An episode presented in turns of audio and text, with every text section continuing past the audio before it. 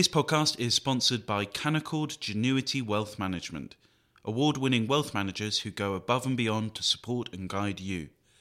Visit candowealth.com to start building your wealth with confidence.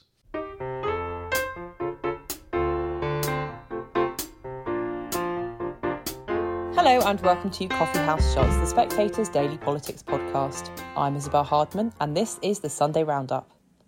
Now that the Metropolitan Police have concluded their investigations into the Downing Street parties, all eyes in Westminster are turning towards the long awaited Sue Gray report. It has been reported that Gray, who began her fact finding mission as far back as December, has recently met with Boris Johnson to discuss Partygate, but any further details are few and far between. The BBC's Jo Coburn spoke to the Education Secretary Nadhim Zahawi to try to shed some light on the matter.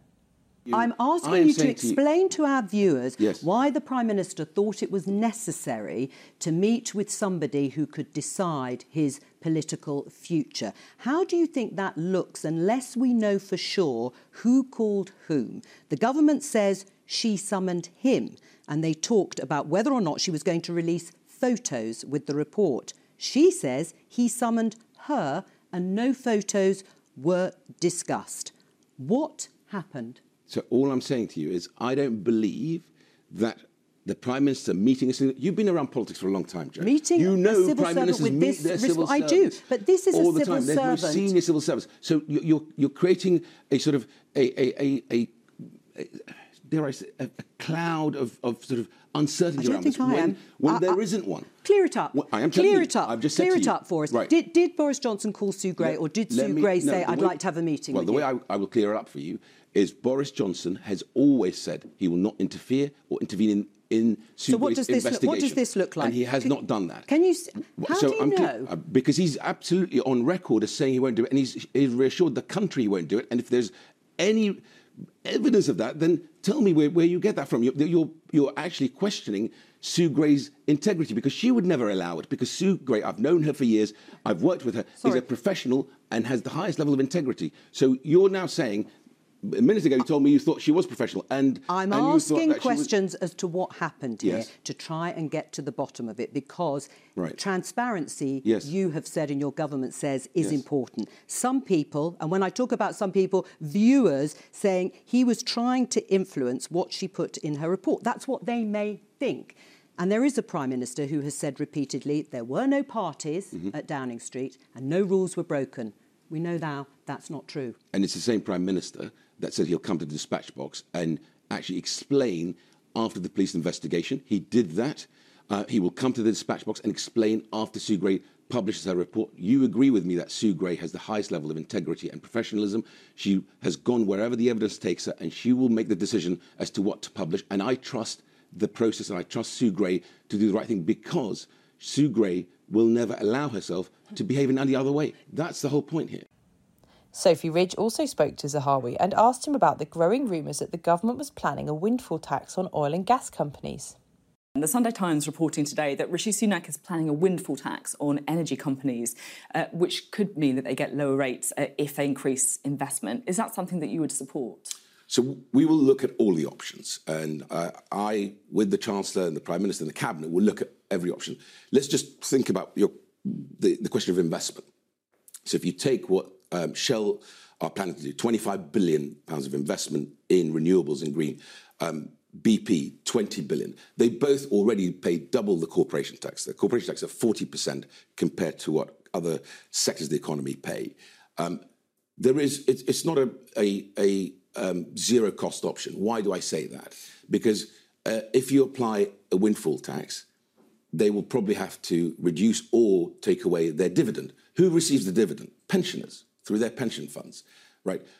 Investment has to be real, which is what I think Rishi will demand of all these companies, and to see a roadmap towards that investment. Well, we're not taking any options off the table. The important thing to remember is the 22 billion in the next 12 months is making a difference. So in April, the 150 pounds um, uh, uh, council tax rebate went into people's accounts. In October, another 200 pounds uh, to bring down their uh, electricity. So, so just to bills. go back on the windfall tax, because mm. it's quite interesting. You know, in January you spoke about the windfall tax, saying uh, that it's never going to cut it, but it feels like perhaps uh, if there are discounts available to encourage investment, your position could change. Is, is that a fair sort of summary of where you're at? So, uh, I think, as I said to you, we have to be very careful and very sort of clear-eyed on this. That there is no, uh, you know, uh, zero cost options mm. because if you have a windfall tax um, in the way Labour were proposing it. And I think they were proposing on 28 billion of but borrowing. if there are, but if there are perhaps uh, things that would encourage investment, you would be prepared to look at it a bit more closely. So we want that? to see their investment, but also just remember it's pensioners who basically get the dividend from these companies, and if they're going to cut their dividend because they've had a windfall tax, then that'll make a difference okay. to pensioners as well. So there are no no um, you know easy options here, but the one thing we are determined to do is be on people's side talk- on this. Ridge asked about the case of Raheem Bailey, an 11 year old boy who allegedly suffered racist bullying so badly that he lost his finger while trying to escape. Zahawi responded with some of his own personal experiences of being bullied. It's sickening. Um, we always need to do more. Um, I suffered bullying when I first arrived on these shores. I couldn't speak English, um, and it was hard. And you know, I, I remember my, my first experience at uh, my first school was Holland Park School, being chased around the park uh, as a sort of uh, entertainment uh, for bigger boys, and then throwing me in, in, the pond or dunking me head down in the pond. Pretty horrific for a child who's just arrived on these shores. And you think that was a racist element to it? Well, I don't know. But... It was a long time ago, but I've certainly been at the receiving end of other racist, uh, um, you know, slurs, words, whatever. You know, I was called a Paki at school. I had to explain that if they mean I'm from Pakistan, I'm not from Pakistan. I'm actually from a place called Iraq, and I'm Kurdish of origin. It's called Kurdistan. Um, it's a horrible thing, and I am determined to stamp it out, as I am determined to stamp out anti-Semitism in our schools or in our universities. There's no place uh, for racism anywhere in our society, let alone in education. Ridge went on to interview the Shadow Chief Secretary to the Treasury, Pat McFadden, asking him about how secure Sir Keir Starmer was in his position as Labour leader after Beergate. I mean, it does feel after the Met have concluded their investigation, no more fines for Boris Johnson, that actually the person who's come out of this with their future more uncertain is actually Keir Starmer, because he's said, of course, that he will resign uh, if he's found to have breached the law with the investigation that's going on by uh, Durham Police. Given the unpredictability of these fines, was that gamble really such a great idea? Look, I think the statement he made the other week uh, showed real integrity and leadership. He's the former director of public prosecutions. He takes adherence to the law extremely seriously. And if you contrast that to the culture that's been exposed both by what the Met's uncovered and by what we're likely to see in Sue Gray's uh, report, you see that culture comes isn't from the top. Isn't this almost, you know, the point? Why has Keir Starmer put his future on the line in a way that he perhaps didn't need to? Keir Starmer uh, holds public service and the standards of public service extremely highly. Uh, you know, he doesn't believe this notion that, well, they're all the same, no scandal matters, no shame matters, you can get away with anything. There's a real contrast in standards between what he's said and the way he's conducted himself through this. Remember, he also this is someone who isolated four or five times, I think, when having COVID or family members have. He's taken adherence to the rules extremely seriously. Okay. And he's contrasting that with the culture that's been exposed in number 10. Ridge brought up a piece that McFadden had written after Labour's election defeat in 2019. Now, this was at the time of the leadership contest uh, to replace Jeremy Corbyn, and this is what you said after Labour lost its third election in a row in 1987, Neil Kinnock launched a no holds barred policy review in which everything was on the table, including the sacred cows such as support for unilateral nuclear disarmament. He did that because he knew that fundamental change was necessary if Labour was to win again. And then he went on to say, after a shattering defeat, the key question is direction. It means having a policy platform that looks to the future. I just wonder if you feel like that, you know, genuine, no holds barred policy review has happened under Keir Starmer. Well, I've always been clear that leadership wasn't just about a change of personnel, it had to be a change of direction too. When you lost four elections in a row Uh, you can't just go back with the same policy platform and uh, a person in a different suit and expect the electorate to uh, to take a different attitude. So I'm very much in favour of root and branch examination of things. But if you take the Do green, you think that's happened? That if you take branch? well, you take the example we've been discussing Mm. this morning on the green agenda, there I think you've got an ambitious programme for a transition that's going to happen anyway.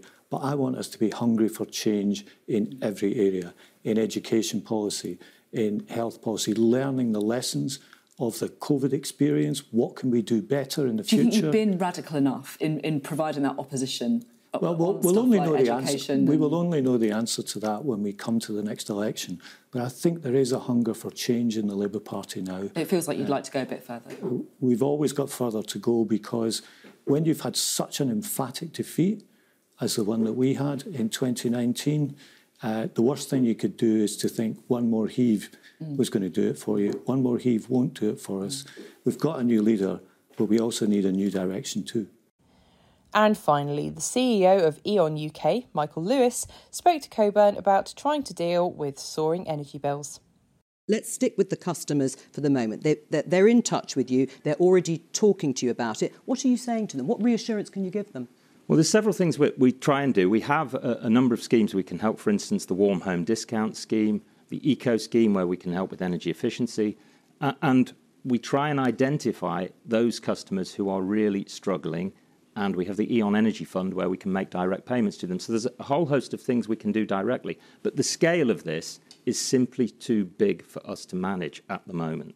Right, so you are in a situation where you feel you can't manage it with the millions of customers that you're talking about. Indeed, the, the scale of this, All right. as I said, is unprecedented, and that's why we're calling for more intervention from government.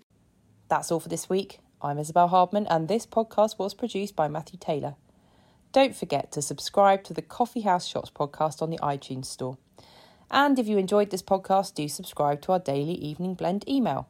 It's a free roundup of all the political news each day, along with analysis and a diary on what to expect next. Just go to spectator.co.uk forward slash blend. Thanks for listening, and do join us again next week.